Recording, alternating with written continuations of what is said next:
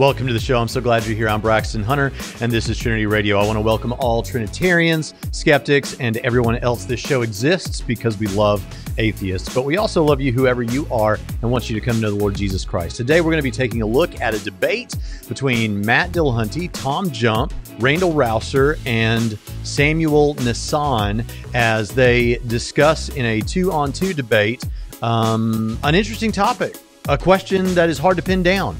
You'll see what I mean as we get into the meat of the show. But let's go ahead and begin talking about this. So, um, I know that some of you uh, prefer when I do these debate reviews, and this is going to be probably maybe I'm wrong. You already know, but this may be the lengthiest debate review I do I have ever done. I have something like 27 clips lined up. We'll see if I get through all of them, but every last clip is chock full of good stuff for us to sink our teeth into and discuss.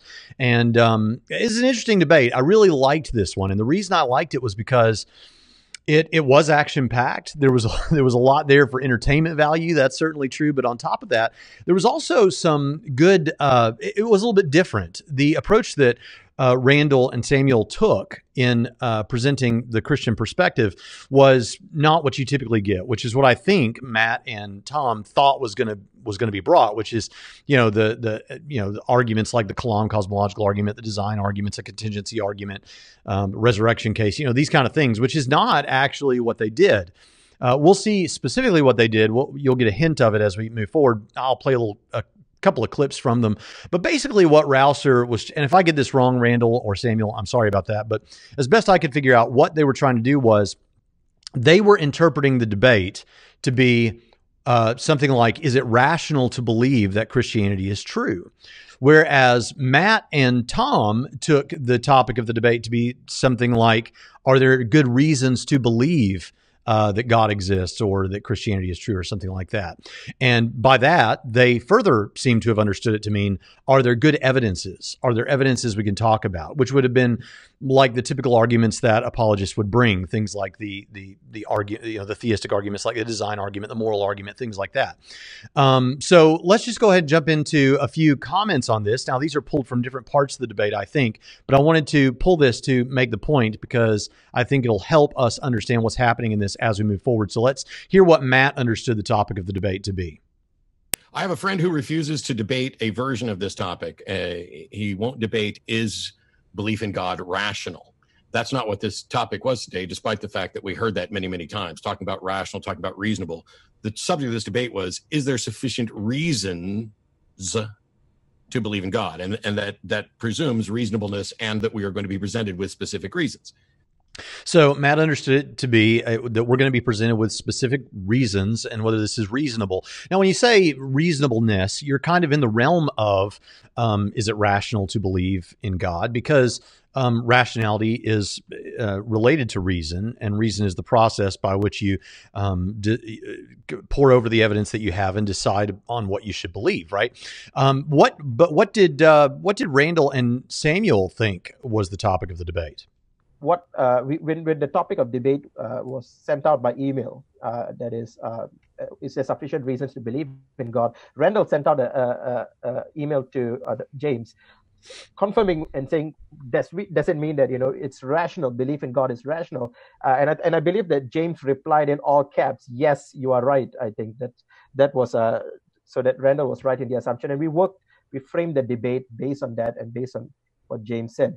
Uh, so um, Randall and Nassan were taking the topic of the debate to be uh, something related to the question of whether it is rational to believe, not necessarily are there good reasons, which are slightly different. You know, these are somewhat different uh, ways of approaching it. So I'm looking right now in my phone because I actually uh, got a message from Samuel. He, uh, I, I, guess, he, he, saw several. He said he saw several of my video responses to debates that Matt had done, and so he was he was hoping that I would be doing one in response to this one. And I actually said, yeah. Today I've just been pulling clips because I do plan to do a response video. And he said, well, I just wanted to make it clear to you that um, that what I said in the in the debate is is actually the case, you know. And so he he gave me he he provided me with evidence. He provided me with reasons to believe. I'll say that uh, what was asked is exactly that. Are there sufficient reasons to believe in God? Um, so the, the question is just to clarify, I interpret that question as Are there sufficient reasons to believe in God rationally, such that the question constitutes a disagreement about the possibility that theism can be a rational belief? Please correct me if I'm wrong. And of course, the, the, the you know the answer was yeah, that's right. This, this is what he got back. Now, um, perhaps that was you know at some point in the debate, Matt says maybe you're working off of old notes perhaps those were old notes and perhaps there was a further discussion. But Samuel is strongly giving me the impression that that was supposed to be the topic of the debate. So this isn't necessarily supposed to be the type of the debate in the minds of Randall and Samuel after trying to get clarification on this about whether we're supposed to present evidences and arguments so that you can then say these are the reasons that a person would be rational to believe in that sense. But rather, is it rational to believe? And that is a little bit different. And so as a result, what we saw Randall doing in the debate was arguing for when you're rational to believe something. And then what Samuel did was he brought an argument he did bring an argument. He brought an argument from religious experience. But the target is not to prove that God exists in some big slam dunk sort of an argument.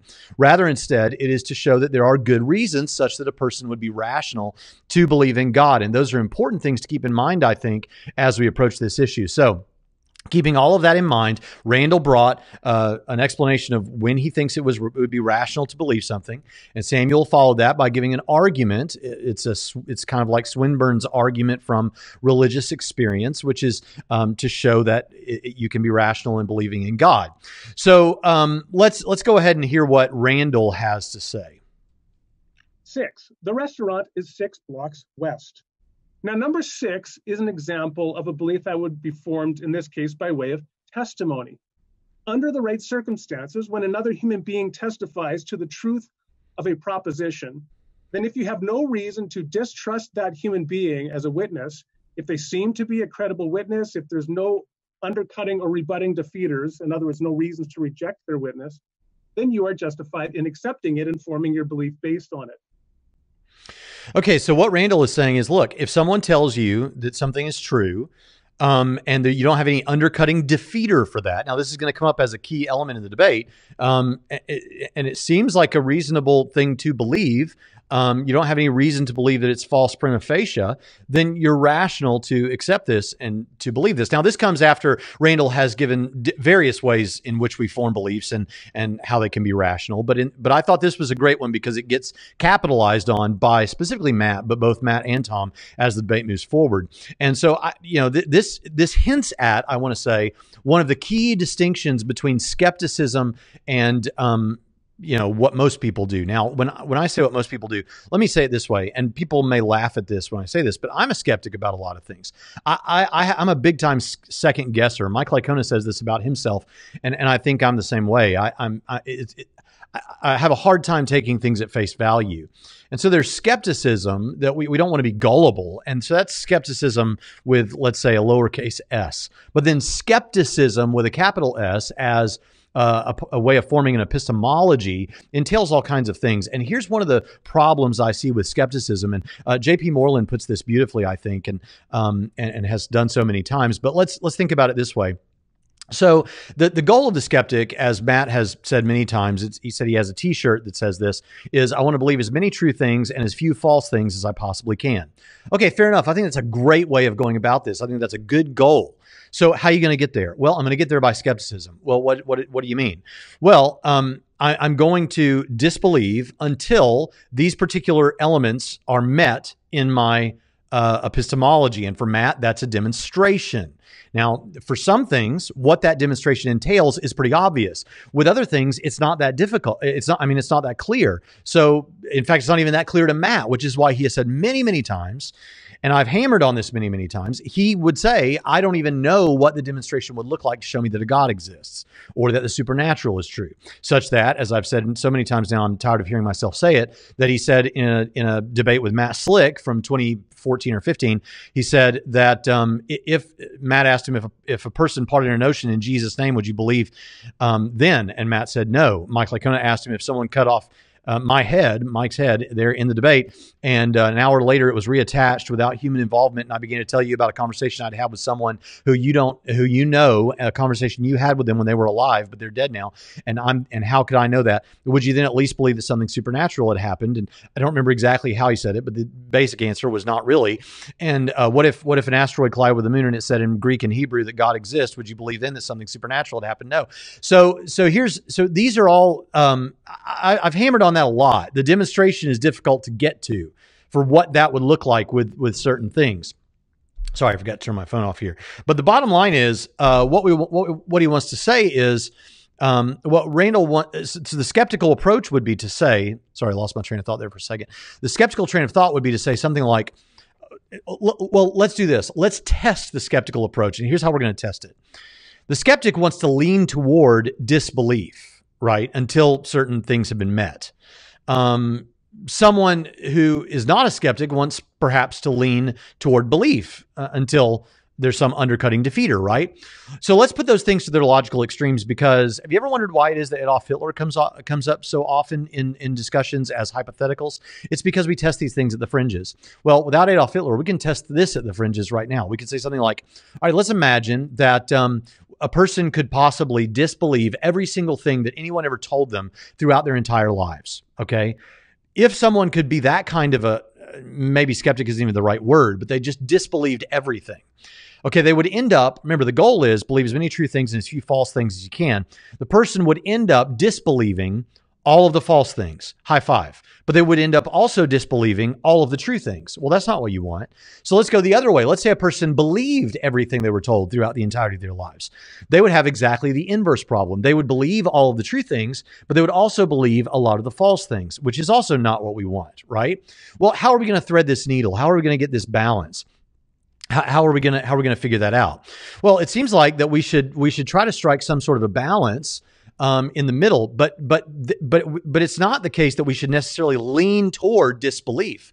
Um, and definitely not lean toward disbelief to the degree that I think Matt does. Why? Here's why. The underlying proposition there is that perhaps it's dangerous or in some way undesirable to believe certain false things. So it's so if you're going to err, perhaps you should err toward skepticism because you don't want to end up believing things that are that are not true.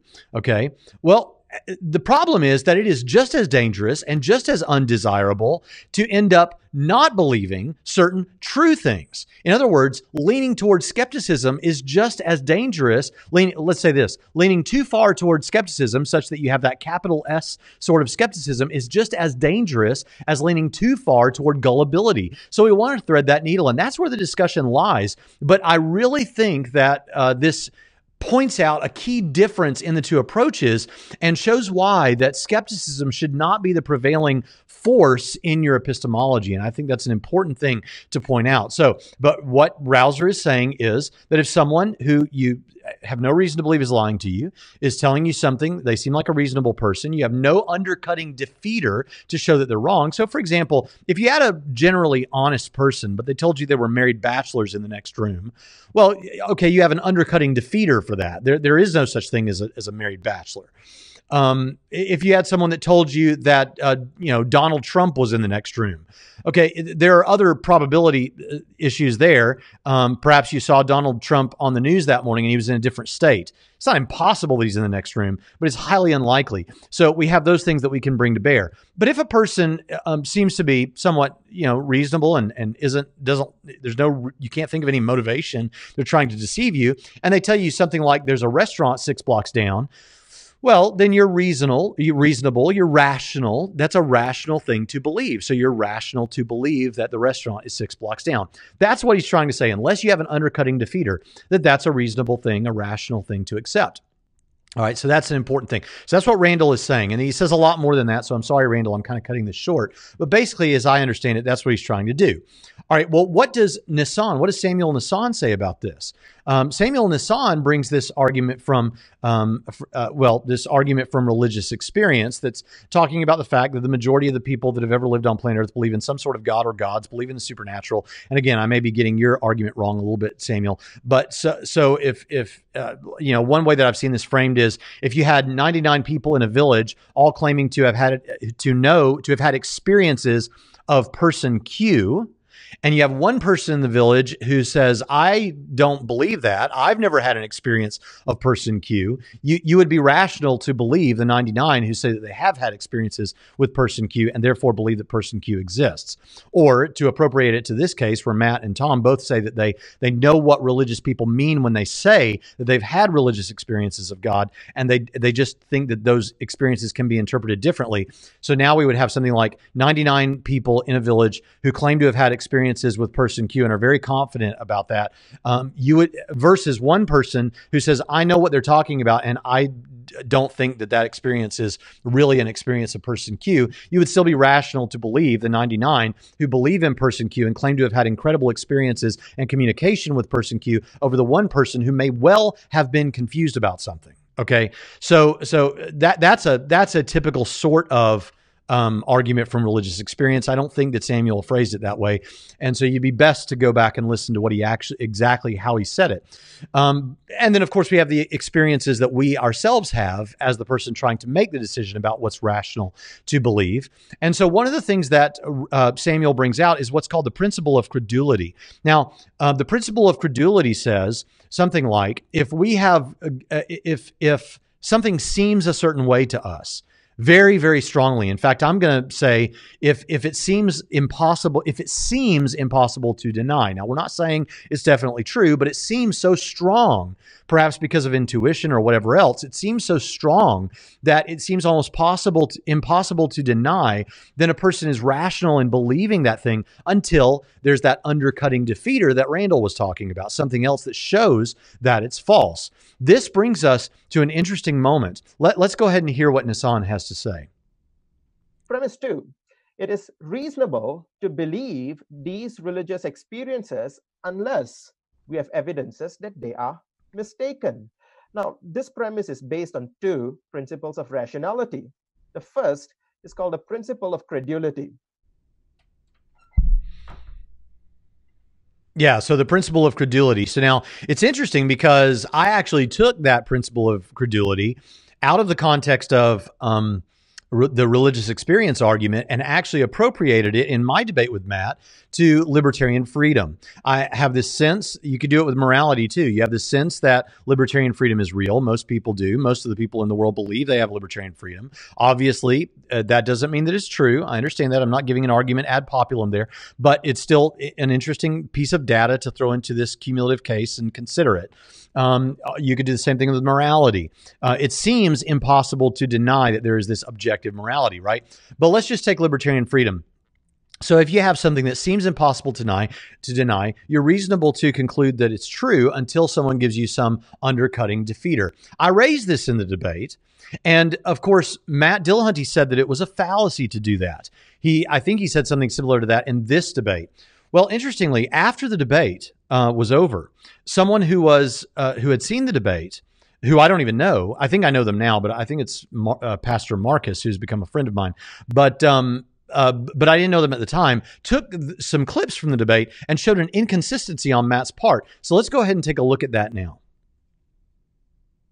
Okay, well, I do think that if you do seem to have a, an, an a belief about something that seems almost impossible to doubt, then you are uh, justified in affirming that and believing that until someone gives you good reason to believe that that is not the case. Ooh. So I do think that's true. How- this notion that you should believe something until somebody changes your mind is actually a fallacy.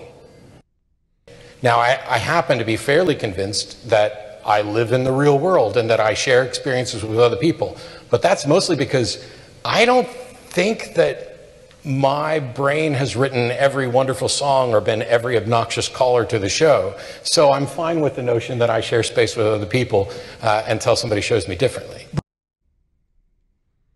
This notion that you should believe something until somebody changes your mind is actually a fallacy. So I'm fine with the notion that I share space with other people uh, until somebody shows me differently.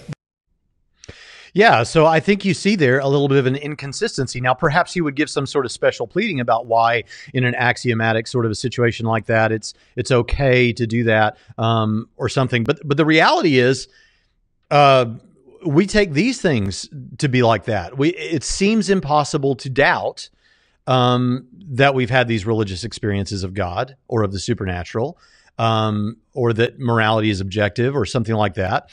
And so we, we have this principle of credulity. Until there's an undercutting defeater for that, we're rational to believe it.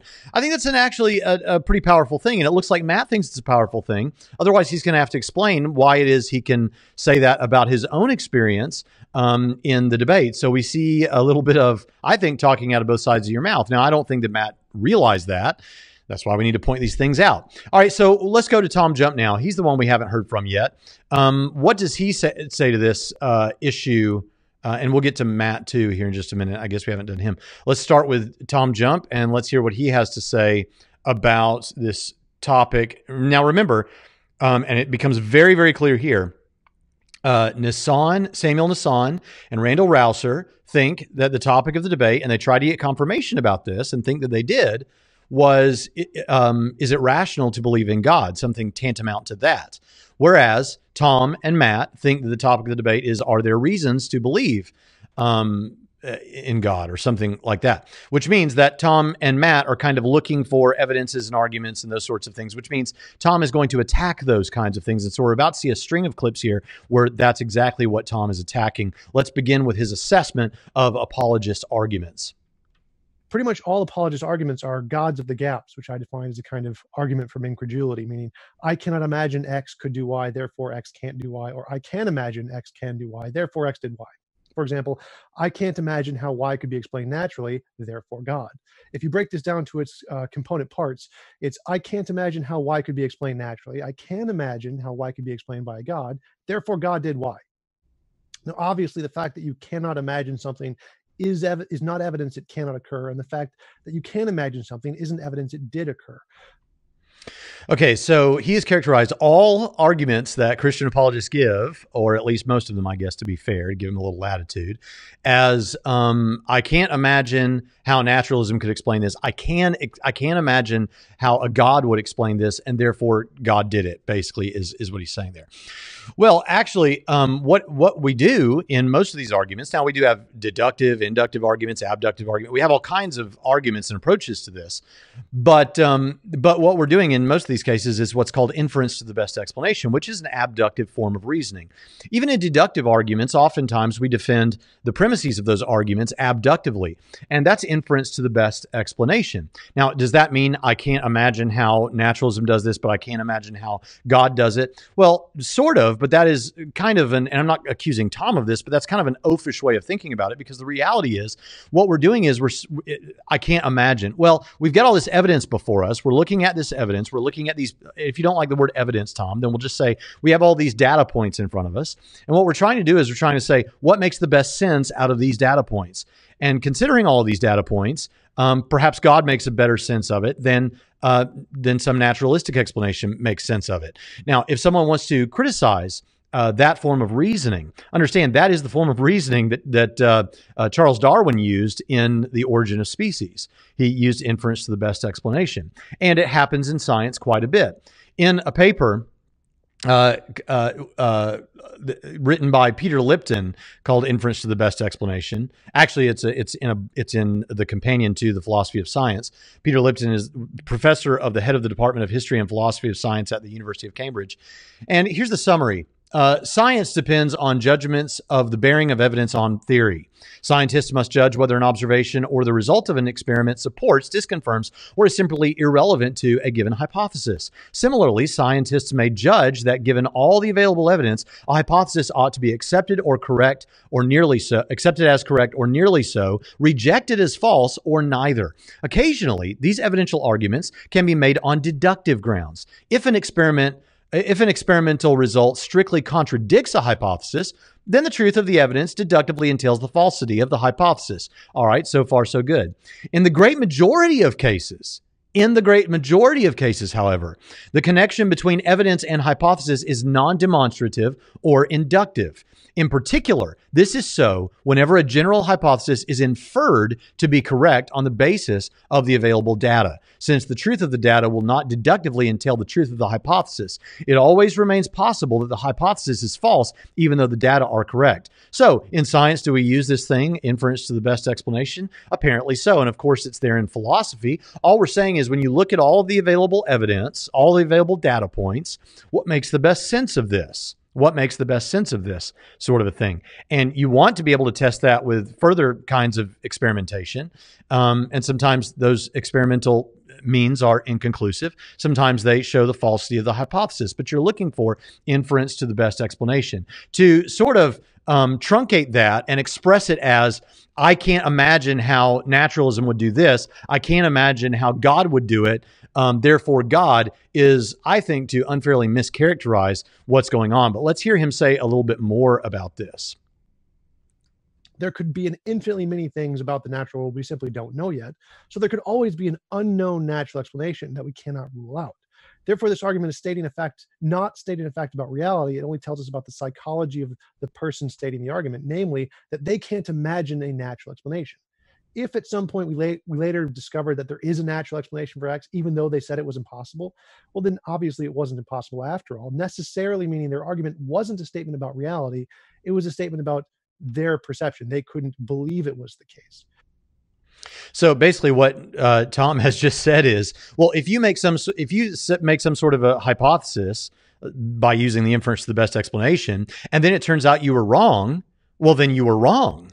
Well, okay, but that's trivially true, right? I mean, of course, if you make some, if you, if we say God is the explanation, best explanation for something, and then later it turns out that naturalism, some naturalistic thing was the best explanation, well, okay, then natural, then we were wrong. But of course, that's just to engage in naturalism of the gaps. And I understand that it must cause a lot of eye rolling among atheists whenever we point out that when, when you accuse us of God of the gaps, that sometimes you guys are engaging in naturalism of the gaps. But what we just heard Tom say is if you say that God is the best explanation for something and we don't have a better explanation, in other words, that's the best explanation that we have on offer, and then it turns out you were wrong, well, then you'll be wrong and it'll turn out that wasn't the best explanation.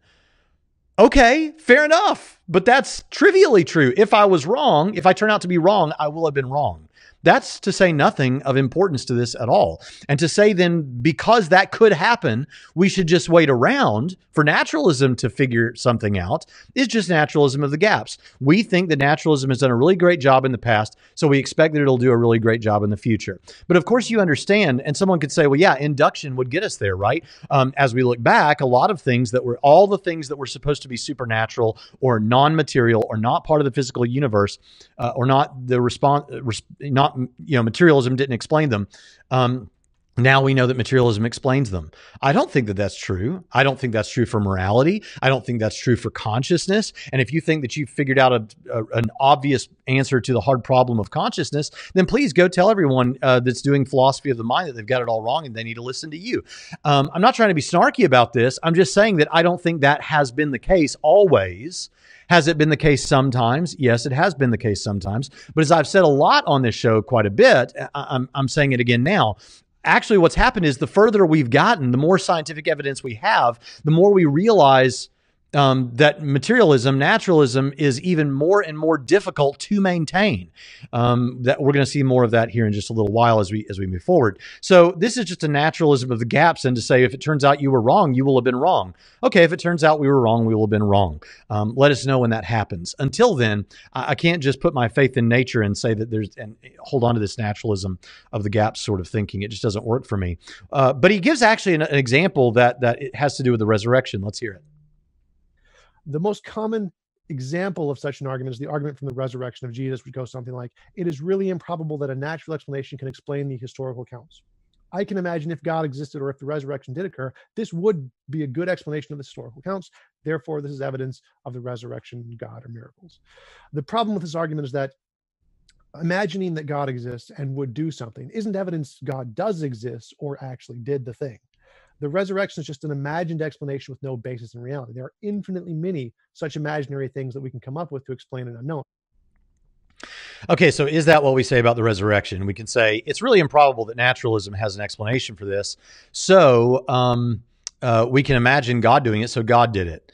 Um, again, this is to truncate in a, in a, in a really bizarre way. So, is it really improbable that naturalism has a good explanation for this? Yes. However, there's more to say about the resurrection. First of all, there are some apologists who are called evidential apologists. Now, again, sometimes people want to delineate between what are called presuppositional apologists, who are often Calvinists, and evidential apologists, which includes classical apologetics, what is called evidential apologetics, and cumulative case apologetics. But understand that um, there is also a difference among evidential apologists between classical and evidential and cumulative case.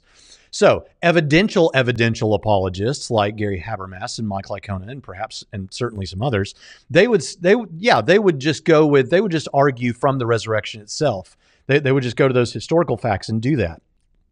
However, classical apologists like myself, like William Lane Craig, like J.P. Moreland, like Norman Geisler was, like a lot of other people, what we will do is we will first argue that God exists and give arguments to, for God's existence before moving on to the resurrection, because we understand this very point that that Tom is raising that um, it, God is uh, there's a there's it's better God serves as a better explanation for having raised Jesus from the dead if you've shown there's a God to have raised Jesus from the dead, right? So that's why we start by giving arguments for God's existence so that you have God in play who could create the universe from nothing. Raising Jesus from the dead would be small potatoes for him. That's the first thing I want to say. Secondly, I also want to say that there's actually something predictive. And I think a lot of people using minimal facts type of arguments often miss this, even though it's there in reasonable faith and it's there in uh, the resurrection of Jesus, a new historiographical approach. It's, it's there in a lot of these books.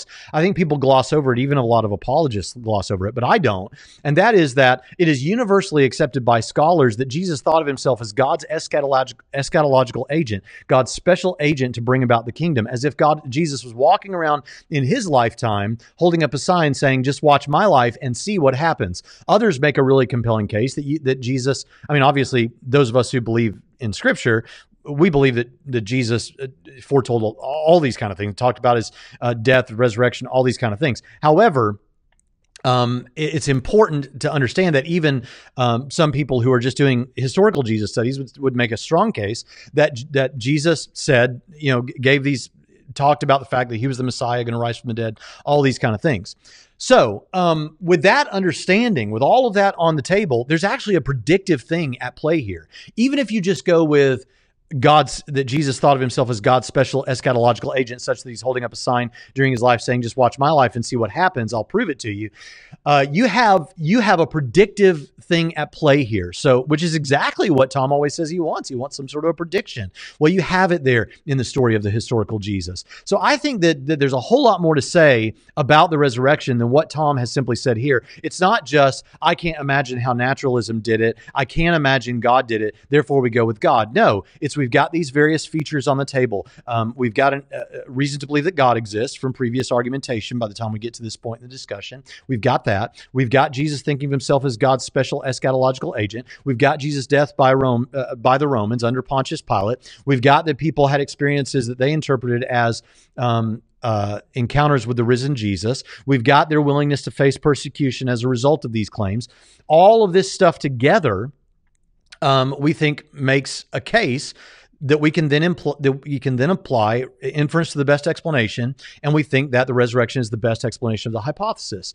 That's what's going on there. It's not a simply just you know glib sort of certainty that oh all these Christians are saying is um, I can't imagine this and I can't imagine that. That that is frankly unfair, and I won't call it a straw man, but it's not the real man. It's some kind of it's some kind of a yeah, it's a straw man. Now, there's there's an even more sophisticated version of the gaps argument, which is the intelligent design argument, which goes something like it's really improbable that natural processes could produce insert some complex property of life. Intelligence or intentionality can produce this same complex property as seen in human design things. Therefore, it's reasonable to conclude intelligence and intentionality produce life. The reason this is the more sophisticated version of the gaps argument is that it plays a game of hide the fallacy, burying the I can and cannot imagine in the premises to make it look perfectly reasonable. Um, in the intelligent design argument, the crux of the argument is based on this assertion that there is some complex property in life that is the same property that exists in uh, human design things or design things in general. Um, the problem with this argument is that that property is purely fabricated. It's purely an imaginary property. There is no such real property that has been demonstrated to exist in life and also in design things. It's purely a figment of, my, of their imagination. So the I can and cannot imagine is hidden in this property that they've asserted to exist.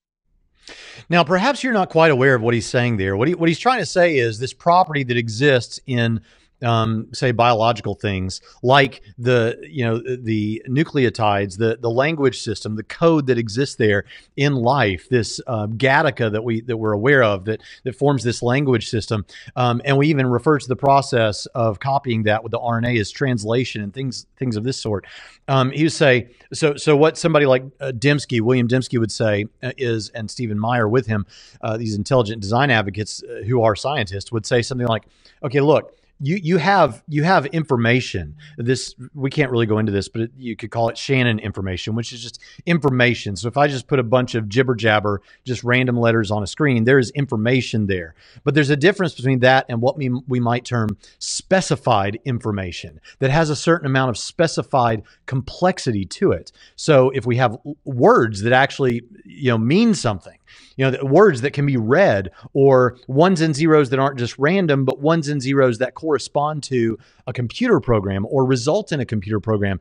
That is, you know, it's all information. It's information just like the uh, random letters or random ones and zeros are information, but we can call this specified complexity when it has exactly what's necessary to result in some program or or some um, uh, you know meaningful adaptive ability or some replication or something like that. That's a special category. Um, and, and so Tom would say about this, there is no such thing as specified complexity. What do you mean there's no such thing as specified complexity? It's just made up. There's just there's just there's just info there's he wouldn't even I don't even know if he would call it information. There's just this stuff happening and the fact that some of it results in structures that then can reproduce themselves or whatever else, that's just a different formulation. So, in other words, if you had a deck of cards and I, I, deal, I dealt out cards and you had the perfect hand to win the game, like I always forget what that is in poker, like a royal flush or a full house. One of you can tell me who, who knows about poker. Okay. Um, if you got just some random assortment, all of the cards that I dealt out are equally unlikely, right? Um, however, that you got exactly the hand you needed to win the game is is because your your card uh, assortment has specified complexity. It has the right arrangement that that corresponds to an independent pattern, the pattern we understand is necessary to win the game. Such that if you got that two or three or four times in a row, uh, some people don't ever get it. If you got it two or three or four times in a row, we we know something's up. We know that that's not. Uh, but but what Tom would have to say about that is no, there's nothing special about that arrangement of cards. Uh, that that arrangement of cards is no more special than this arrangement over here that has almost no value. Um, and so it's the same thing with um, any amount of information that that we have and no matter how complex, the, the, complexity itself is a made-up category. There's there's no such thing. Well, you can say that all day, all you want, all day, but you understand that in in the the journal articles they talk about this being a code. They talk about encoding. They talk about translation. Uh, people talk people do talk about and explaining this as though it's a language system. These kind of things that these uh, that I mean that there is something here that we're talking about that is not made up. It's not made up it corresponds. And what we want to say is, in an argument like this, with a design argument, is look, we are aware of how impro- you're right that it's improbable. Take abiogenesis, first life. You're right that it's incredibly that we say it's incredibly improbable. Uh, and you're right that we say, I don't know if you pointed this out, that we do know of something that can result in this. It actually is very much like uh, a specified complexity, which we know is the result of a mind. A mind could do this. It looks like, in terms of the numbers, that um, random processes couldn't do this, that it's prohibitively unlikely. Therefore, we do inference to the best explanation. What's the best explanation for this? That a mind did this. And you know what? Even if you want to run on methodological naturalism, you shouldn't be in a position unless you run on a very specific understanding of methodological naturalism that um, that uh, a priori excludes mind as a possibility you don't you don't even have to violate methodological naturalism to say it looks like a mind did this. Maybe it was aliens. Maybe it was something else. I don't know. Of course we know that the best explanation we think is that it's a god but at the very least you don't have to deny that methodological naturalism to say it looks like a mind. That's all the intelligent design community is saying is that the numbers do not allow for this to happen. And by the way it's not that we don't know enough about abiogenesis or we don't know enough about the probabilities. It's that we do know enough and it, and that's what's making it very difficult for us to land on something like this.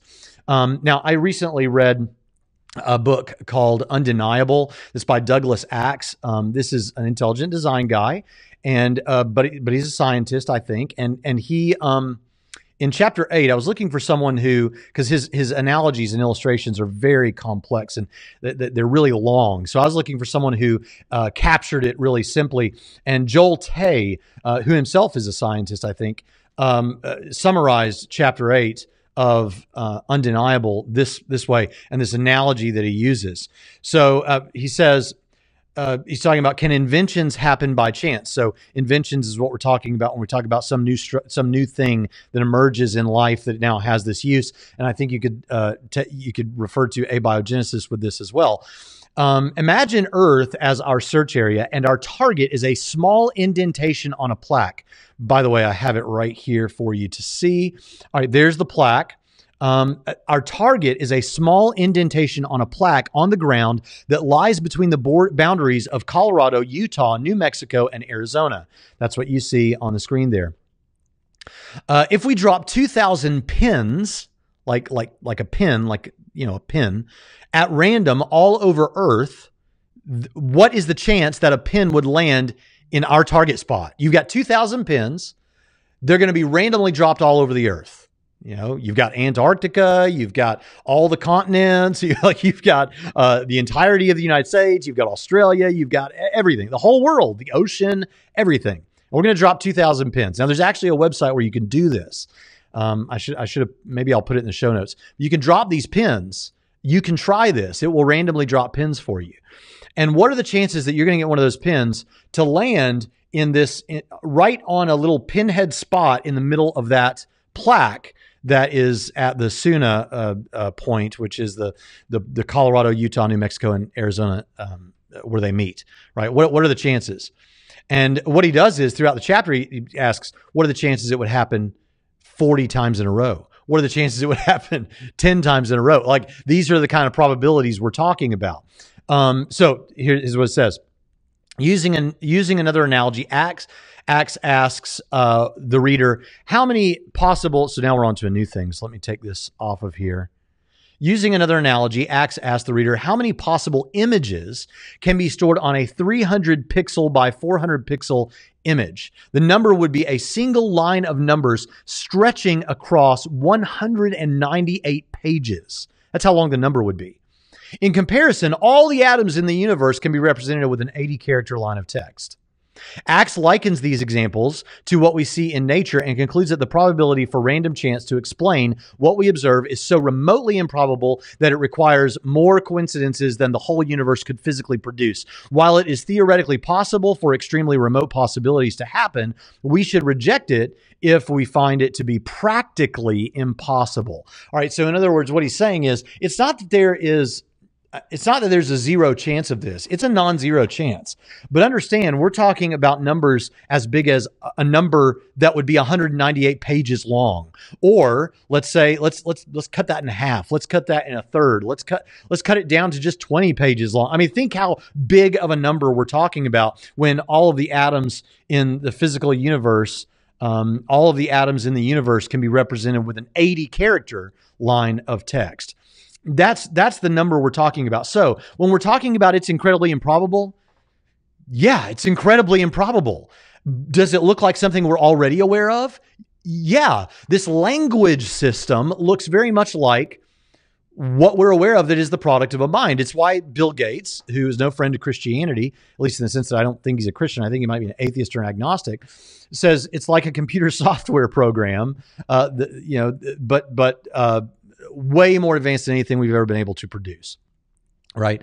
So uh, the bottom line is to, to say what he said, we just can't imagine it, is to really truncate what's going on here. What about other arguments that we use? The cosmological argument is I cannot imagine how naturalism can create a universe without space time. The moral argument I cannot imagine how a non conscious thing can ground morality.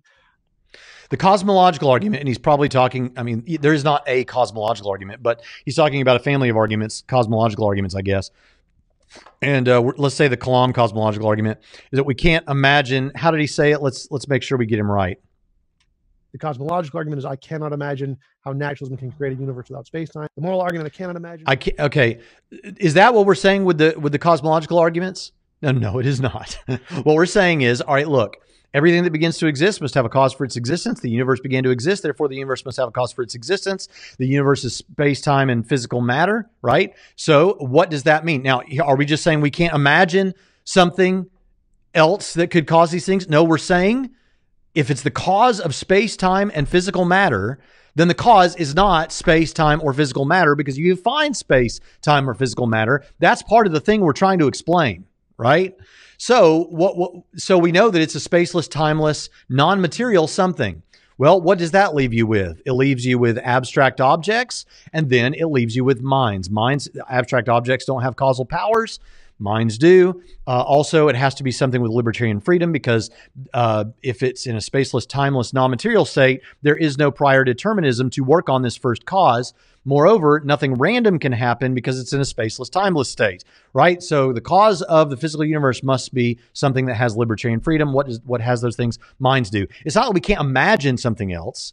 It's that when we plug in what we can see must be true about the cause of the physical universe, it begins to describe a spaceless, timeless, non material, sufficiently powerful, exceedingly wise mind that serves as the best explanation for the beginning of the universe. Notice what I said. This serves as the best explanation. If there's a competing explanation, I'd like to know what it is. Because so far, what we've gotten in the past is universe creating pixies, um, a cheese sandwich, this flying spaghetti monster. And when you start, you know, burrowing down into what we take away the things, what we're talking about, it's just a description of God and calling it something else like flying pixie or a spaghetti monster. So this, it's not that we can't imagine. It's that when we look at what we do, the positive case we do have, um, it, it, leads us to God. Uh, with with moral categories, he says we can't understand how an impersonal thing can ground morality. Uh, exactly right. It's not that we. It's not just though that we can't imagine it. Look at what morality is. Look at the things that that look at the things that we're talking about when we're talking about morality. We're talking about certain things being right and certain things being wrong. We look at the animal kingdom and we don't see anything like the robust sort of morality that we have. Now, if you're thinking, well, yeah, but we we have the morality we have because we constructed it and blah blah blah. No, no, no. That's not what he's saying. He's saying we can't understand how an impersonal force could ground morality. And that's absolutely right. It's not just that we can't uh, think of something, it's that an impersonal force serves as a lousy explanation because we're talking about something, a collection of moral facts that have a certain teleology to them. Forced copulation is an incredibly important thing in the animal kingdom because it, it helps to reproduce a, a certain, uh, you know, civilization of animals. But um, and we don't call it we don't call it you know, I don't want to say it and be demonetized, but we don't want to call it what we call it forced copulation, right? Uh, among humans, we have a word for that, uh, and it only applies to humans because it's a moral category, right? There's no reason that this should have been true about human beings. However, we have this incredibly specific list of moral facts. You say, well, people disagree. They disagree on how these moral facts play out, but more or less, we've got uh, a general agreement on general moral truths. And that's really, really interesting, isn't it? It's got a teleology to it. And the best explanation for that is a mind. The best explanation for how it could be objectively grounded is in a personal mind. So, uh, with all of these things that he brings up, we see that he has to truncate them. And in some cases, I think if it's not a straw man, um, we, we need a new term for what it is because it's something really close. Because the, it's not just I can't imagine and I can't imagine. It's let's look at the data points. And what do we see? Well, we do inference to the best explanation, and we think the best explanation is God. That's how we do that. Um, so I think that takes care of all of that. Let's move on to Matt now and hear what Matt has to say. And here he's going to tell us about extraordinary claims. The claim there is a dog is mundane. And that's because it's already consistent with what we know. Whereas the claim that there's a dragon or a god or whatever is not mundane and we view it as extraordinary. But the truth is, no matter what the claim is, it requires sufficient evidence to for belief to be warranted. Um, they just feel different for us. Right. It just requires sufficient evidence and it and they just feel different to us such that we call some things extraordinary and other things we don't call extraordinary. Now, this is actually pretty interesting because I thought Randal said something and he said it toward the end of the debate, but man, it was so great. So, first of all, extraordinary is a subjectively chosen term. Matt tells us this. Matt is right. Sir, all we're saying is you have to have sufficient evidence. You have claims and you have evidence. And whatever you feel in your heart about those things is irrelevant. Do you have the evidence to back up those claims? Yes or no. That's simple. But the fact that you want to ratchet up the, how much evidence is necessary or what you'll consider as evidence because you consider it subjectively to be extraordinary which I liked what Matt, Michael Licona said about that. What, what, what is extraordinary evidence? Does it glow? You know, what, what is it? Um, is the fact that you subjectively feel in your heart that it's an extraordinary claim and therefore requires some special category of evidence. It, this is irrelevant. You're just telling me about your mental state of affairs. The fact is, we're looking for sufficient evidence for the claims. And toward the end of the of the debate, where Matt's saying something about oh, a God, something like that is extra- is an extraordinary claim. Uh, Randal says something. I thought this was great. He was like, because Matt says a dog is not an extraordinary claim to say that I have a dog, whereas to say that you have a dragon or a god or whatever, that that's an extraordinary claim. Randal says, uh, well, actually, think about this. Ma- most of the world does not think it's an extraordinary claim to claim that there is a God. Right? That is an incredibly mundane claim for most of human history. Most of human history has said, no, that's not extraordinary at all. But imagine a civilization like that, like most of human history, for whom to say that there's a God is an incredibly mundane claim that we should all accept. Um, then, but they don't have any dogs in this culture. Let's say they only have lizards and snakes, okay, or something, you know, stuff like that. To say that you that there is another land where there are these furry four-legged creatures that serve as friends and companions to people, um, and make loud noises when people approach your home and love and seem to love you and you can have a relationship with them and they can so they can bring you the newspaper in the morning and all these kind of things they can sniff out drugs you know all, all that stuff that sounds like an extraordinary claim if someone's got no experience of a dog for those people in such a civilization and this is the point Randal was making. The claim about God is mundane. The claim about dog is not mundane. It's extraordinary. What does that tell you? That tells you that what you consider to be extraordinary is a subjective claim that tells us about how you feel in your heart. It doesn't tell us about reality. And as Matt said rightly from the beginning, what we need is sufficient evidence for the claims. And so I wish that he would have, I, I don't think that it was consistently held throughout and should have been. Now, remember that um, Randal had said about when it's rational to accept something is if you don't have an undercutting defeater, nothing seems weird. seems like, say, someone's telling you the restaurant you're looking for is six blocks down. You're rational to believe that. Well, wonder what Matt thinks about that sort of a claim. And so when somebody tells me, hey, the restaurant six blocks down, okay, that's a testimony. And by and large, I'm going to take them at face value for that, but only for the extent of me going six blocks down to see if the restaurant is actually there. The proof is in that six block walk to the destination. That is when we are rationally justified in believing that the restaurant is where that person said it is. Now th- now i don't want you to miss this because this to my mind is huge. Notice what matt is saying. You miss it it all sounds fine unless you really listen to the details. I have said before, and I'm not, I don't like to impugn people's motives, and so I'm not doing that here. But whether intentionally or unintentionally, I believe Matt has constructed an epistemology such that nothing is allowed to convince him of the truth of God's existence.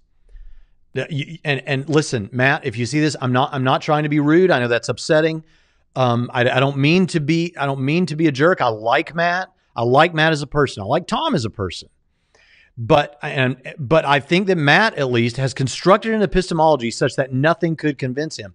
When you've constructed an epistemology that if someone could part an ocean in Jesus' name and you and that and and you look at that and you don't believe, yeah, that that is that is an unbridled skepticism. That is an unreasonable level of skepticism. That is someone who's constructed an epistemology such that nothing can convince them. When you ask them, what would it? T-? When they say, "I need a demonstration," and you say, "Well, what does that demonstration look like?"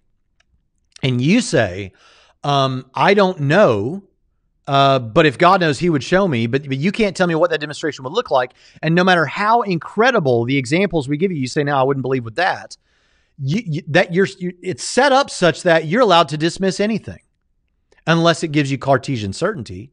of course, you've already said in the past that you don't think any belief can be known with Cartesian certainty. So this is an unreasonable level of skepticism. This is constructing an epistemology.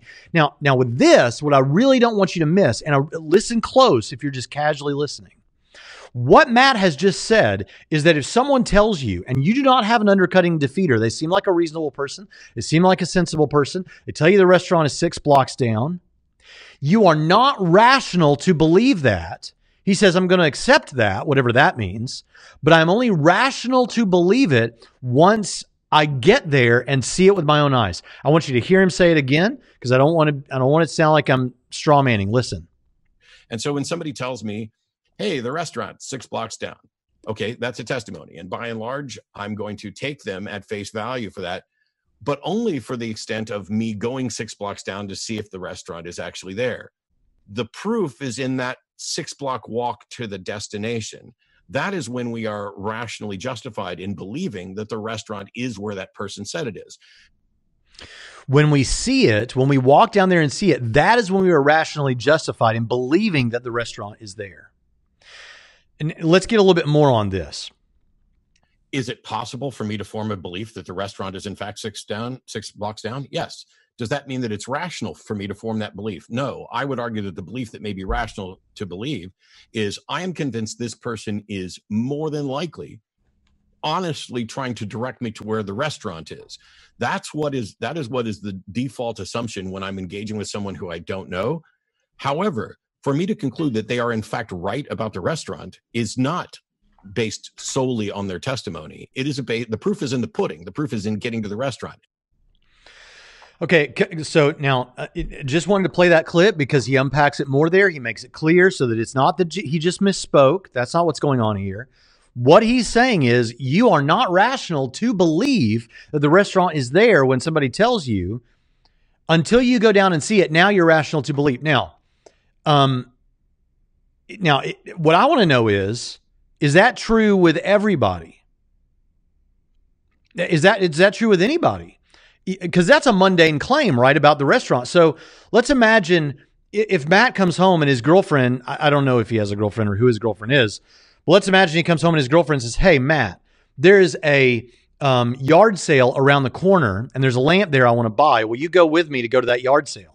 If Matt was to express his epistemology here, what he would have to say to her is, I don't believe you that there is a yard sale around the corner or a lamp, but I will go with you. And when I see it with my own eyes, then I'll believe it. Or he could say, I believe you, but I want you to understand, I believe you irrationally until I go and see it around the corner. Then I'll believe, then I'll be rational in my belief. But right now I'm being irrational or I just don't believe you. That would be absurd. How does a position like that emerge? Because most people would say, no, that's ridiculous. Of course, you're rational to believe. Of course, you're rational to believe the guy who lives in the town and tells you the restaurant you're looking for is six blocks down. You're rational to believe it. You may find out later that you were wrong by conducting the experiment and going down there, but you're still rational to believe it until that time. Uh, this is to confuse whether you're rational to believe something with whether it is actually the truth. And of course, the point that Randal wants to make throughout this thing, and I think Samuel too, is to say, no, you can be rational in believing something that actually turns out to be false, but you are still rational to believe it. You say, yeah, but are you saying that, that God might not exist? No, no, no. I'm, I'm saying if the point of this debate is, um, are you rational to believe uh, in God? Then yes, people are rational to believe in God. That's a much lower stakes claim that that this whole thing is centering around, and that's the important piece of this puzzle. But how do you get to that place where you're saying that it's irrational to to believe that what the guy tells you about the restaurant six blocks down? Now, again, I can't impugn motives, um, but but I can imagine it going something like this. Okay, look. I, I don't want to be in a position to say that these Christians are rational to believe in God. How, can, how am I going to deal with that? Well, one thing I could do is I could say, all right, look, uh, I, I could say, you're not rational to believe something uh, until you ha- until you have visual certainty about it or something equivalent to visual certainty like walking down and seeing the Okay, yeah, that would mean that no Christians are, or at least very few perhaps, are rational to believe. Right. And then the person could ask themselves, but wait a minute, what does that do to what does that do to regular everyday stuff? Well, like what? Well, for example, let's say some, you're in a town and you ask someone where a restaurant is, and they say, "Oh, the restaurant's six blocks down." Is it rational to believe them? Well, yeah, of course. But wait a minute, you just said, you know, you have to have something equivalent to visual certainty. Oh, yeah. So are we really going to say now that you you are irrational to believe that person? So you go down and see the restaurant? Well, it does sound weird, but if I don't say something like that, I'm going to be in a spot where I have to say these Christians are rational to believe in God. So what am I going to do? Well, I, let's just bite the bullet and yeah, let's just say we're just going to have to say you cannot rationally believe that the restaurant is there until you walk down there. I'm telling you this this would this, sounds and I'm not saying Matt did this. I don't know if he came up with this principle. Perhaps someone else did, but whoever came up with this principle, it sounds a lot to me. I can't impugn motives, but it sounds a lot to me like someone is saying, "How do I get out of this spot?" And it may cost me sounding silly talking about everyday stuff, but I'm just going to have to do that because because I can't be saying these Christians are rational to believe this sort of thing. I don't know. Maybe I'm wrong. I'm just telling you that that's the level. When we say that it looks like someone has constructed an epistemology to disallow for certain conclusions, this is the sort of weird stuff that I'm talking about. I want to make another point here, and and this again, about a month ago, I, I realized that this is happening. I, I realize this is happening with skeptics. And I'm going to, with Matt, because I like Matt, I think Matt tries to be consistent.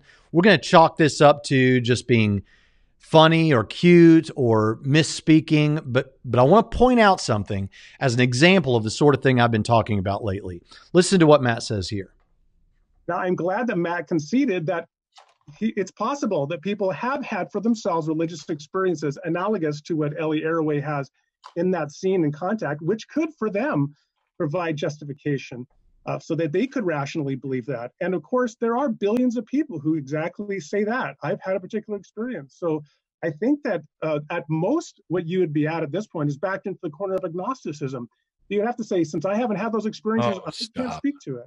Oh, okay. First of all, um, agnosticism and atheism are not mutually exclusive. They they answer two completely different questions, but this this d- discussion here, which by the way, in Randal's opening statement, he declared w- exactly what Tom and I need to do, and that is we need to provide a defeater to the resolution. Well, I'm sorry to let you know, maybe you're reading from old notes, but there's no resolution for this debate. It's just listed as sufficient reasons to believe in God? Question mark. It's a discussion about whether or not there's sufficient reasons. Me pointing out that you cited a fiction to support something else that I think is fiction. Yes, okay, whatever. But I did, in fact, address the thought experiment aspect of it. And m- me saying that someone may be rationally justified is noted and, and, expanded on about the fact that even if you, Randal, were rationally justified in your belief about God, that would not serve as a rational justification for anybody else. Okay, so now, now, now, listen. There's a lot there. First of all, there's a couple of times in this debate where Matt gets really upset about the terminology this happens. I took up for Matt in our debate, and, and I'm still this way. I don't care what you call yourself. I just want to know what you mean by what you call yourself so that we're not talking past each other. That's all I want. But notice that Matt speaks as though he's got some sort of authority here beyond what everybody else speaking has, um, and and and kind of okay. Now I'm going to have to explain this, and goes through about uh, uh, you know atheism and agnosticism and words have meanings and all words have other meanings and more than one meaning and, and all this sort of thing. To my mind, Randal is just trying to get a get a beat on what's being said.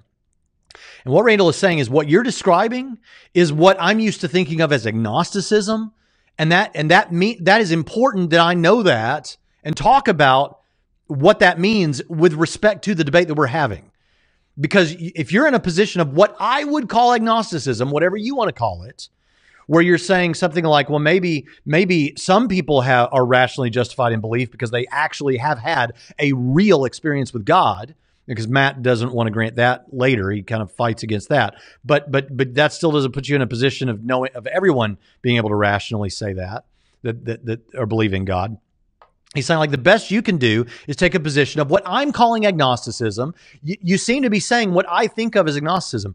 And and Matt gets upset about this. Now there are I've noticed some things, and if anyone debates Matt in the future, let me just go ahead and help you out. There are a couple of things that really set Matt off, and and I, I'm not saying let me help you out that you should say these things. If you listen in my debate with Matt, there is a moment in my first rebuttal where I go out of my way to, to look around at him from the podium to try and say, to try and clarify to him that I am not questioning his experience. There are at least three things that he gets up, get really upset about. One is if you do this whole thing about what does atheism mean, um, and and that's fine. I just just know that. Um, secondly, he gets really upset if you if you question whether or not he was ever really a Christian or whether he really, you know, the, the, the validity of, of the, those experiences he had when he was a Christian. And that's the point at which, uh, or whether he was really searching, you know.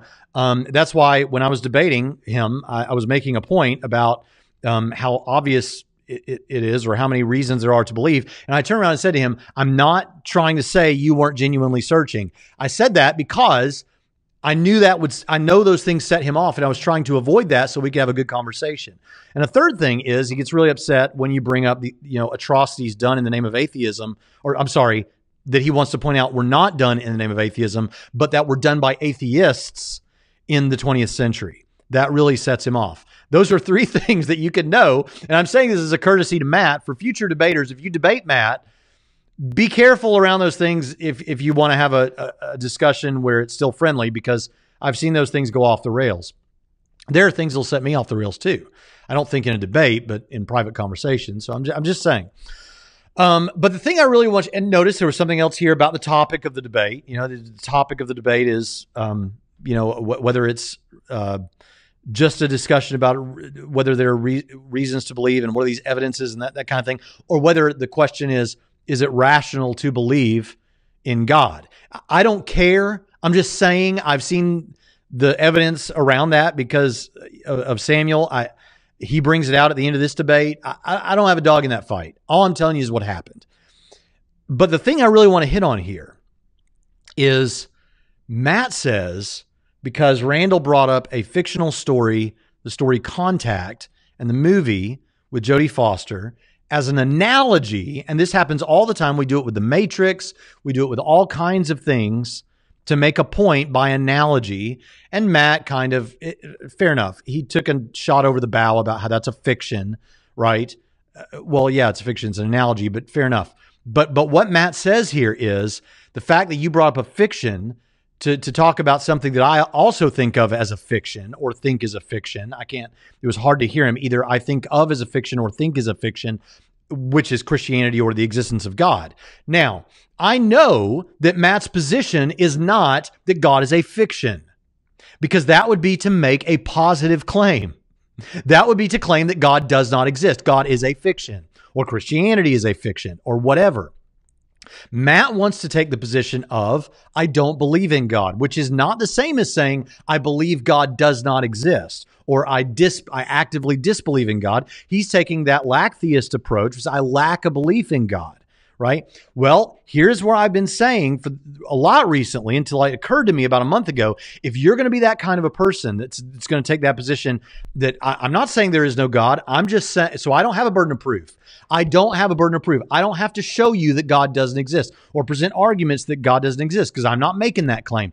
I'm just saying I don't currently believe and I'm open to what the evidence is. What is your evidence? If you're if you're going to take that position, then we shouldn't expect to find you chest thumping about it's a fiction and it's like Santa Claus and it's like um, the Easter Bunny and and uh, any of these kind of things, your Sky Daddy and all of that sort of thing. We shouldn't expect to see that because that is to betray what you really do think that there is no God. If you are going to say, I think God is a fiction, you are making a claim that God does not exist.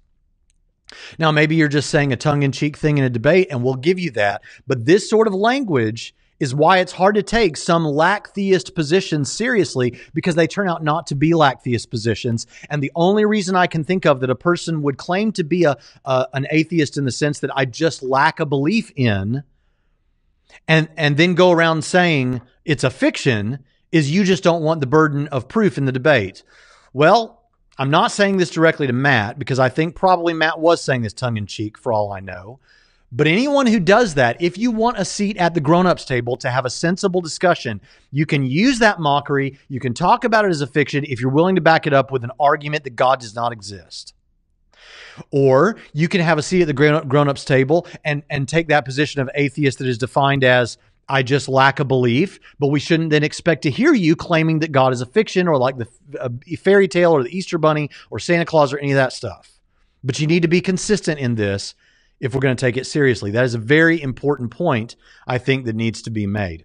All right, so back to this issue of extraordinary claims. Is it an extraordinary claim that God exists?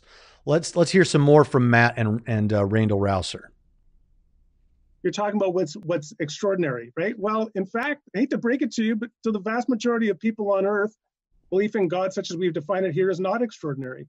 so it seems to me that that, actually, that's true. So it seems like you're just projecting your plausibility framework on everybody else and say, well, for me, that's extraordinary. This is uh, not extraordinary. So you have to have additional evidence for that. Well, to persuade you, yes, but that doesn't mean they have to have additional evidence for them to be justified because they have a different background set of beliefs or what we call a plausibility structure than you do. So here's the thing I respect Matt as a debater. I think he's one of the best debaters on the planet right now. I think he is an incredible wordsmith. And I don't mean that in any sort of he's you know like he's doing word salad. I mean he is in, he's an incredible public speaker. Um, I think he's better than Hitchens. I think his content is better than Hitchens. Um, so I'm paying all these compliments. However, th- this is something that I think needs to be clearly expressed. How is it, Matt? How is it that it really seems like so Randal sees this you seem to be taking your epistemology, forcing that on everyone else, and and and and also basically saying something like setting it up such as it doesn't say this, but it really seems to be set up that well, that doesn't convince me because I have this epistemology, and if it doesn't convince me, well, then you didn't win this debate. Okay, Randal has picked up on this. Um, I'm sure Samuel has picked up on this. I know that Michael Jones picked up on this and called it out. Um, Tyler Vela picks has picked up on this. I think I have picked up on this. This this seems to be that you have constructed an epistemology, and then you try to hold other people to that epistemology. And in addition to that, because you have that epistemology, the debate becomes: Can we convince Matt to be a Christian? And if we can't convince Matt to believe that God exists or to be a Christian, then that's tantamount to Matt winning the debate. That's not how it works. That's not how debate works. This is why in my debate I said, listen, th- these are the kind of things that Matt says he wouldn't even believe if X, if you know someone parted an ocean in Jesus' name. If you would believe if you were presented with those things, I'm not saying those things have happened, but if you would believe if you saw those things, then Matt's opinions about what should or should not be believed and what should and should not count as evidence should have absolutely no hold on you because that is an unrealistic level of skepticism. I do think there is a trying to impose um, an epistemology on everyone else. Let's um and and a thinking that seems extraordinary to me, which again we saw was subjective. What you think is extraordinary is subjective. Remember the people on the island who it's not, it's a mundane claim that God exists, but they've never seen a dog, and that is a, a an extraordinary claim. All right, so so what you need additional evidence for this, a special kind of evidence. That this uh, go back to what Matt said at the beginning. It's all you need is sufficient evidence. And just because you find it extraordinary doesn't mean the sufficient, what we're calling sufficient, gets ratcheted up. But but we need to get some more on this imposing of belief onto others. So you ultimately back into what I'm accusing you of here, which is projecting your plausibility framework onto the entire human population and saying, well, if they don't match your plausibility framework, then they believe extraordinary and unjustified things. Okay, so now that's what Randal said. I think Randal's right, but let's let Matt answer that for himself. Yeah, we'll be quiet now. Sorry, the problem here isn't that we're trying to impose like our framework on people. We're trying to pose a reasonable framework on people. So it's not about this wasn't our it's not like tom and i sat here and came up with skepticism in science and how to establish the burden of proof it's a bunch of great thinkers over the years kept saying you know what if we allow this standard of evidence then all sorts of stuff gets in which is conflicting which is why if testimonial evidence is deemed rational enough to to be supportive of a god belief now of a sudden eh, that has that has to be just that has to be granted to every god believer. And so now you have you you are claiming that there are a bunch of people who believe in a bunch of different gods and they're all rational. And that sets up something that is in conflict with what we what we know to be true which is they cannot all be correct. And so we need something we're not talking about correct. I mean rational and correct or, or having knowledge are two different things. I yes get- people can rationally disagree. That's not a big revelation. Yeah, it's not a big revelation. And uh, so, what, in case you didn't see the debate, one thing that Randal Rauser points out is yeah, if someone's raised by their parents to believe that naturalism is true, it might be rational for them to accept that given what they currently know. It, it might be a rational position to take. That doesn't mean it's true, but it also means that it's not. it- it- A person is also rational to say, okay, I, I was raised to believe that the Christian God exists. I'm rational to accept that. But notice a couple of other things. He says here, let, us go back and hear the, the first part of that again. I want to get the beginning of it. yeah Well, no, I- we'll be quiet now sorry the, problem here isn't that we're trying to impose like our framework on people we're trying to impose a reasonable framework on people so it's not about this wasn't our it's not like tom and i sat here and came up with skepticism and science and how Okay, uh, what I want to say about this is we're, we're not trying to impose ours. We're trying to uh, impose an acceptable one, right, for how to get to rationally coming to believe that. Fair enough, but that's what we're all trying to do. That's what Randal's saying. You're you're imposing the one that you think is is best. Fine, but but we need to argue about that and decide whether that is you know a, a good a good one a good thing to present uh, a good thing that we should all have to hold to and we find out almost immediately what's under the hood he says me and tom didn't sit here and come up with skepticism or science well i don't think you did but that does betray something that what you're looking for is something that science can give us or something we might say science-y i said that in our debate are you looking for something science-y and he said yes so so we're talking about something that is that is meta. We're not talking about something in the physical universe, in the natural world that science deals with. And this did come up a little bit in the debate. Uh, Matt tries to say, no, no, no, science is not confined to nature. If if there was a way to investigate the supernatural, then science would have things to say about that, but nobody's come up with a way to do that yet. No, no, no. Natural science is dealing with nature, and when you're asking for the supernatural to show up in nature so that science can then claim it, it's not my fault that what we're talking about isn't something that natural science has immediate access to whenever it wants it. Now, we do see some inferences actually in nature. We talked about that earlier in this discussion with the design sort of thing. But what I want to say here is there, there is this empiricism. There is the, oh, and I'm, and I forgot to say this earlier. Now, listen, this is, this is maybe the most important thing I want to say in this entire discussion today. And I hate it because it's come an hour and 17 minutes into this when hardly anybody's listening. But if you listen to this, you've got a gold star here. I have been criticized multiple times for for saying about certain skeptics or certain atheists that what it seems like they're looking for is Cartesian certainty, and anything less than Cartesian certainty is rejected by by them. And until we can give them Cartesian certainty, then they don't have to believe, which means they're they're they're engaging in pinhole thinking, looking for any little way to wiggle out. Okay, when Matt sets up his epistemology about what is rational to believe, to say that if a guy in a car says the restaurant is six blocks down, I'm not rational to believe until I walk down there and see it for myself. What you're saying is, I need visual certainty. Now, Matt would say even seeing the restaurant doesn't give him Cartesian certainty because Cartesian certainty isn't really a thing. And how does he know he's not in the matrix? And how does he know he can trust his reason? And all of those sorts of things. I get it. But what he is asking for is visual certainty before he thinks we can be rational to believe something, which is tantamount in common parlance to saying as close to uh, Cartesian certainty as one can get um, in the physical universe. That is setting the bar as high.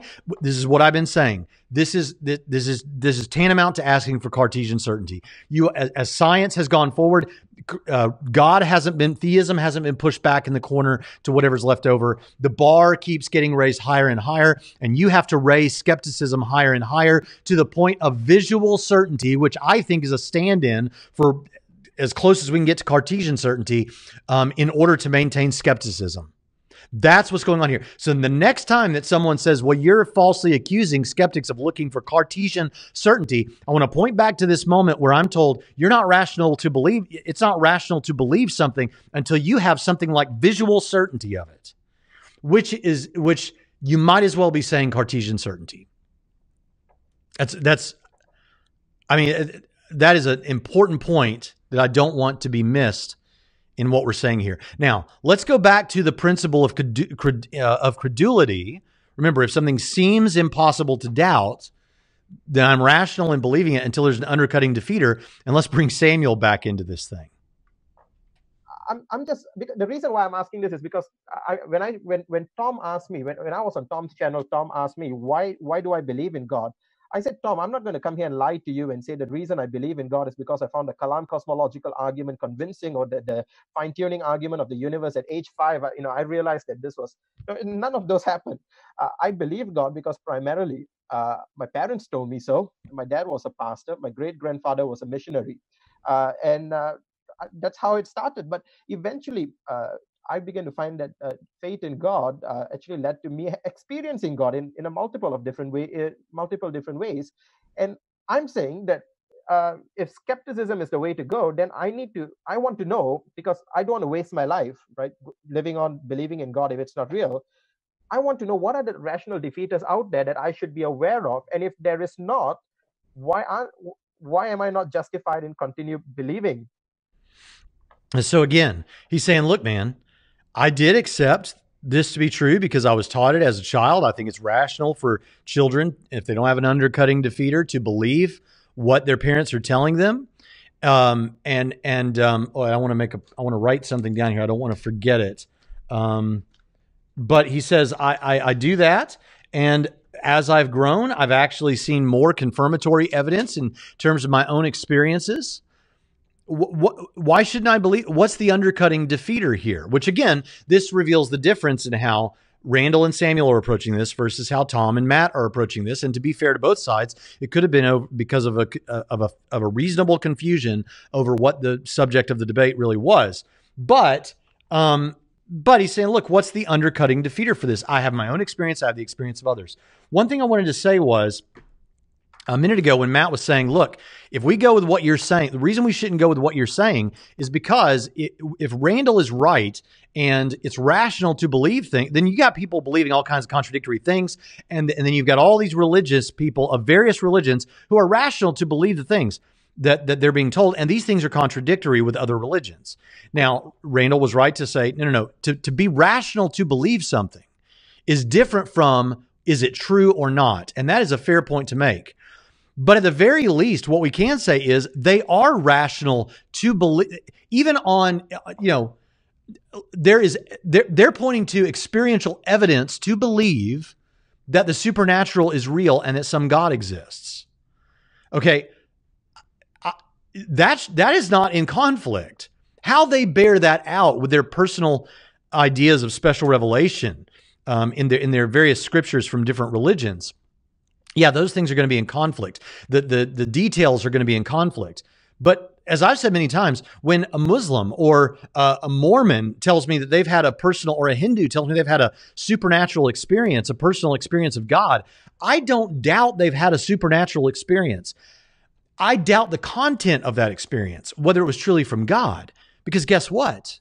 I believe that people who are not Christians have supernatural experiences. I just question whether those are from God. I don't question that, uh, at least not strongly. I don't know for sure, but I, I, don't question that that Muhammad had a supernatural experience in the cave. I don't question that. Well, actually, I do question whether Joseph Smith had a legitimate supernatural experience. Uh, he may have just been. It seems to be some evidence that he was just trying to lie to people and, and rip them off. But but various founders of religions uh, or prophets or whatever within religions or um, parishioners of religions. I don't doubt they have supernatural experiences. I'm just saying I so I think that the universal experience of the supernatural is real. I think that the vast majority, like 98% of the history of the world, believing in God or some God or in the supernatural um, is does mean that it does count in favor of it being rational to believe that, that there is this supernatural element and that God exists, then we would just have to say, okay, I believe you had a supernatural experience. The problem is, I think it could have been a malevolent supernatural experience. It may not have been a supernatural experience that comes from God. I think those are relevant points to make. But yeah, I don't, I don't just, I don't just knock it out. Now, on this principle of credulity thing, what does Tom have to say in response about so, so the principle of credulity? Samuel's saying you need an. What's my defeater? Why should I not believe this? Here's what Tom says. Well, let's just grant that for the sake of argument, say it is reasonable to believe until there is a defeater. I think we do have a defeater. Like if you imagine children growing up thinking they have a magic eight ball that can tell them things about the universe and they they honestly think that this works and then later we discover scientifically oh the magic eight ball doesn't work now even if the children were reasonable to believe in that magic eight ball now that we've come through the age of science and science showed oh no that's not really a good method we have a defeater the magic eight ball doesn't work that's science and the same thing applies to uh, our testimony and intuitions as human beings. It's like we have a defeater for that. We know those things don't work. We've proven scientifically those are really bad methods to try and assess the truth of the universe. They work for things like maybe there's a house six blocks down or that there's a dog that the, the neighbor has or whatever, but they don't work for things like quantum mechanics or what is the correct medical treatment to cure uh, the side pains that we have. Like our intuitions and testimony do not work for those things and they don't work for the fundamental nature of reality. So we have a defeater for those. We have demonstrated that our intuition and testimony do not work when trying to discover the fundamental nature of reality. And so we have reason not to say that we should not base our conclusions based off of those things so uh, tom you're talking about the fundamental nature of reality but you're actually what you referenced there was nature. And so when we talk about God, we're not simply talking about nature, which is the proper object of scientific investigation, yeah, so so Randal makes a really good point here. You're again trying to force science where science doesn't belong. Let's go back to the Magic 8 Ball. I don't believe in the Magic 8 Ball for a second. But do I believe that science has undermined that there's some supernatural force that is delivering messages through the Magic 8 Ball? I don't has science proven that? I mean, I guess you could do some sort of a test and see what percentage of the time each thing comes up and find out if it's more or less the same. But I, you know, I, I don't know that science has undercut the magic eight ball, even though I don't believe in the magic eight ball. What we see going on time and time again is an attempt to uh, take science and apply it where it where where it has no where, where it's outside of its field th- this is what I've said a lot of times. I didn't come up with this, but it's like the metal detector, and the metal detector represents the field of natural science. And you say, man, this metal detector works really well every time there's metal, it chirps. Um, therefore metal is all that exists. There's no sand and water and wind and uh, those kind of things. No, you, you just need a different detector for those things. And I think we've got philosophy, we've got history, we've got experience, as we've seen in this debate. So I just think there's an attempt to apply science where science doesn't belong. Um, now, Tom goes on to talk about the fact that what all this gives us is that the fundamental nature of reality is probably impersonal. Let's hear what he says here. Yeah. Can I can I so yeah. you're, what you're arguing is is that we can't conclude that the fundamental nature of reality is either personal or impersonal. It doesn't matter what we label those things. So my argument is actually we could actually say that because as far as we can tell, the best methodology we do have to discover differentiate imagination from reality is science right now. And that does indicate that the most fundamental things we can discover are impersonal. Vacuum states, uh, quantum mechanics, particles, those things are all impersonal things as far as we can tell. So, given the best methodology we have to differentiate imagination from reality, we can inductively conclude the fundamental nature of reality is probably impersonal. Okay, now think about what Tom just said. The, the deeper we go, the more we study, we find out that as we go deeper and deeper towards fundamental stuff, we find out that it's more and more impersonal. Um, therefore, the best stuff we have on hand, the best methodology we have on hand, uh, is, is, indicating that it's probably impersonal. Now, imagine that you are a video game character in a video game. Like my, my daughter likes to play Sims.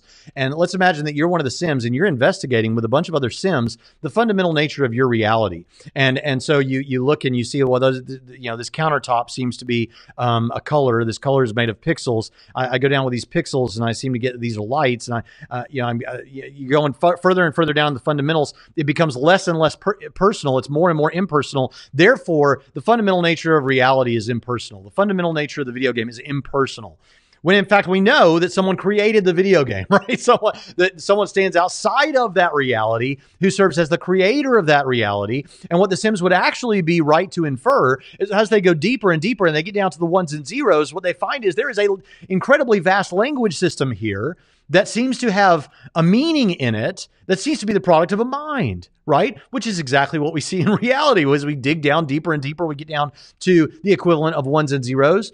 Um, and we, are starting to see that this this seems to map to a mind, and so actually we should see that the fundamental of, of uh, fundamental nature of reality seems to indicate a mind, and we did all of that earlier when we were talking about design. So I just think that fails spectacularly. Now I want to hear this amazing statement from Matt that I, I want to get to here. So let's listen to this thing about consistency. Now you both said extraordinary claims require ex- extraordinary evidence. It seems to me that really what you're saying is claims that are extraordinary to me require extraordinary evidence. Now, fine, relative to your data set, your background set of beliefs, you might require more evidence than another person. But again, the vast majority of people don't find these claims to be extraordinary, and you haven't shown anything to show that all people are irrational. And Tom has been just has been defending scientism. So this idea that science is somehow the key to unlock all of reality rather than simply reality that pertains to its domain of inquiry. And of course, ah. scientism is self-defeating. I, I actually did do the thing eh, maybe that you uh, accused me of not doing. So when I spoke earlier, I pointed out that it that the, the claim extraordinary claims requires extraordinary evidence is us smuggling stuff in. And the truth is every claim requires however much is evidence is sufficient. It's just that some claims are more consistent with the facts of the world. The claim that there is a God is not consistent with the facts of the world. And it's not made consistent with the facts of the world merely because a lot of people happen to have believed it. That's not the way uh, epistemology works. So let's talk about how epistemology works. The, the fact of the matter is, he's saying he, I can't believe I couldn't believe what I was hearing. God is not consistent with the way the world is. Let's let's hold on a second. I, I want to go back. In fact, I want to pull in a different. I, I want, I want to pull in a different statement from Matt. Listen to this on the same subject whether or not you are reasonable is determined by whether or not your belief and the justification for it are consistent with the facts of the world, not just what's in your head.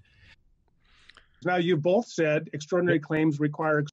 When I spoke earlier, I pointed out that it that the, the claim extraordinary claims requires extraordinary evidence is us smuggling stuff in. And the truth is, every claim requires however much is. We're going to get there. Hold on. It's just that some claims are more consistent with the facts of the world. The claim that there is a God is not consistent with the facts of the world. The claim that there is a God is not consistent with the facts of the world. And in the other clip, we heard him say that something should be considered rational when it is consistent with the facts of the world. Okay. First of all, that's that is a problem. That is contradictory to what he said prior.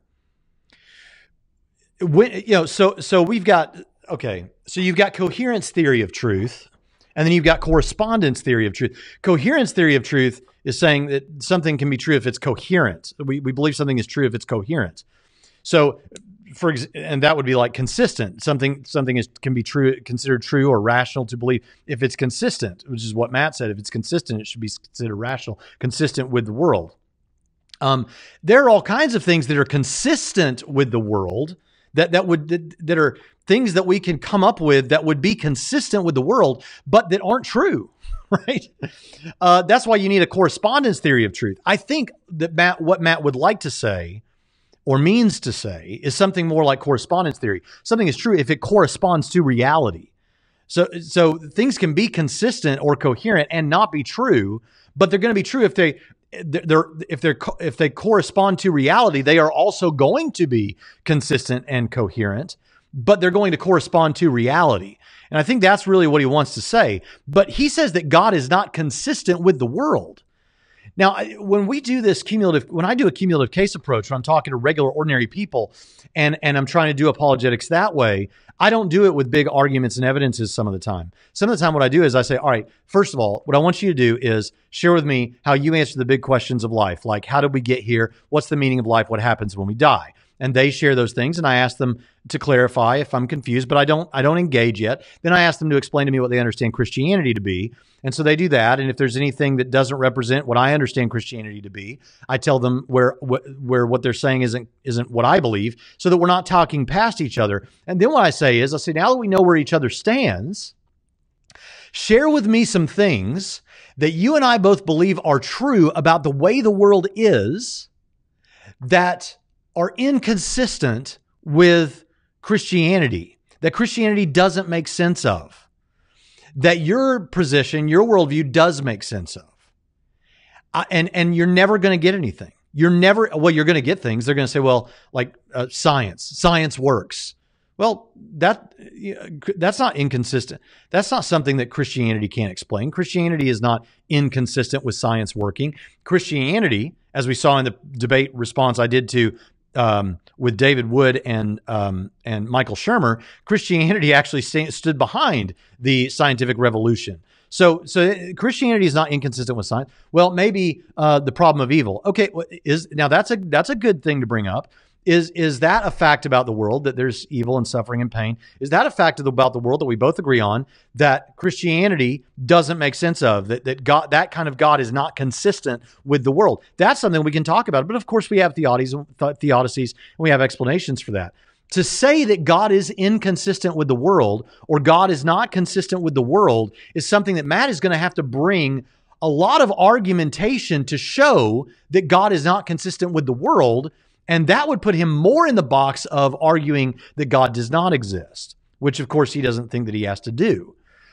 Which loops us back to his claim that God is that it's a fiction when he just wants to claim that that he doesn't he, he lacks a belief. So maybe so the only thing I can make out maybe what Matt really wanted to say is not that God is inconsistent with the way the world is. That there's some inconsistency there because there's not.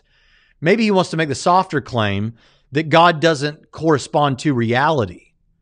But if you're going to say that God doesn't correspond to reality, well, now see, you're back in the situation of again needing to give me some argument that God doesn't correspond to reality. And I haven't seen that in this debate. Uh, the closest I've ever seen Matt do for that is to try and present a, an argument from divine hiddenness. And we've responded to that before. But he certainly doesn't do it in this debate. So this is a very odd thing, I think, that, that Matt wants to say that God is inconsistent with reality. I want to make sure that I heard this right that you're rational uh, to believe well first of all that god is not consistent. Let's now you both said extraordinary claims require god is not consistent. The claim that there is a god is not consistent with the facts of the world. And it's not made the claim that there is a god is not consistent with the facts of the world. Of course it is. What's the inconsistency Remember to say, oh, you Christians don't have any evidence. Well, of course, we think we do. But to say you don't have any evidence doesn't mean that God is not consistent with the facts of the world. You would really need to bring some argument that we just didn't get here. And then we find out again. Whether or not you are reasonable is determined by whether or not your belief and the justification for it are consistent with the facts of the world, not just what's in your head. And again, there we hear that something is rational rational to be believed when it's consistent with the world and the justification for it is consistent with the world. There are all kinds of things that are consistent with the world that are not true. So are you going to then agree with Rauser that yeah, there are some things that are not true that you are rational to believe? That doesn't seem to be like what we heard, and maybe I'm missing something. All right, um, let's let's let's listen to one last clip this has to do with Pastafarianism, the idea that people worship a flying spaghetti monster. I thought this was a fun clip to end on. So, so, so just to clarify, if the Pastafarianism was a real religion that people genuinely believed, and they brought up their kids believing in Pastafarianism, then it would be rational for the children to believe in this flying spaghetti monster, based on. It. Could be, it could be until they had defeaters for it. Yeah, just like it could be reasonable for a child to be raised to believe something as extraordinary as naturalism, until there's some given some good defeaters for it. Now, there's kind of a, a, smile Tom has here. And again, I think that smile belies the sense uh, that you are projecting your particular plausibility framework upon everybody else and thinking, well, if people who don't believe as I do or interpret the world as I do are just kind of silly. And I think that's a little bit of a provincial perspective, to be honest. Definitely a provincial perspective. the vast majority of the world, the vast majority of the history, the history of the world does not think it's silly to entertain the idea that God exists. Um, yeah, if someone was raised to believe that, we, we shouldn't be surprised they would believe that. Um, and given the data set that they have, maybe that is a rational conclusion. Doesn't mean it's true. Obviously, Pastafarianism, the flying spaghetti monster, is not true, right? But but this this but I loved how he said, I loved Rauser here, where he's like, just like someone could, you know, come to believe something as unlikely as naturalism. Right. You do realize that, and this comes back to it, the smirk that, that he said he detected. This indicates to me that there is a bias here. And I loved how, um, oh, by the way, I meant to play a clip of it and I didn't grab the clip. But uh, in a recent video from Inspiring Philosophy, Michael Jones, um, he showed that the data now shows that this idea that theists are just guilty of um, this this looking for patterns and design uh, is, has been done away with. There may be some new age people, but not not theists. That just doesn't seem to work. Uh, I hope I'm getting that right. And that did come up a few times in this debate.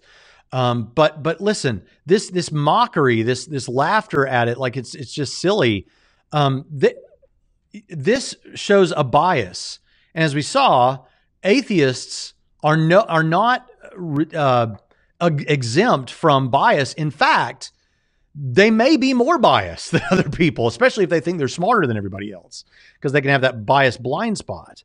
Um, they don't they don't think that they're biased. They think that they think they're less biased than everybody else, just like the average person thinks that he's less biased than the average person.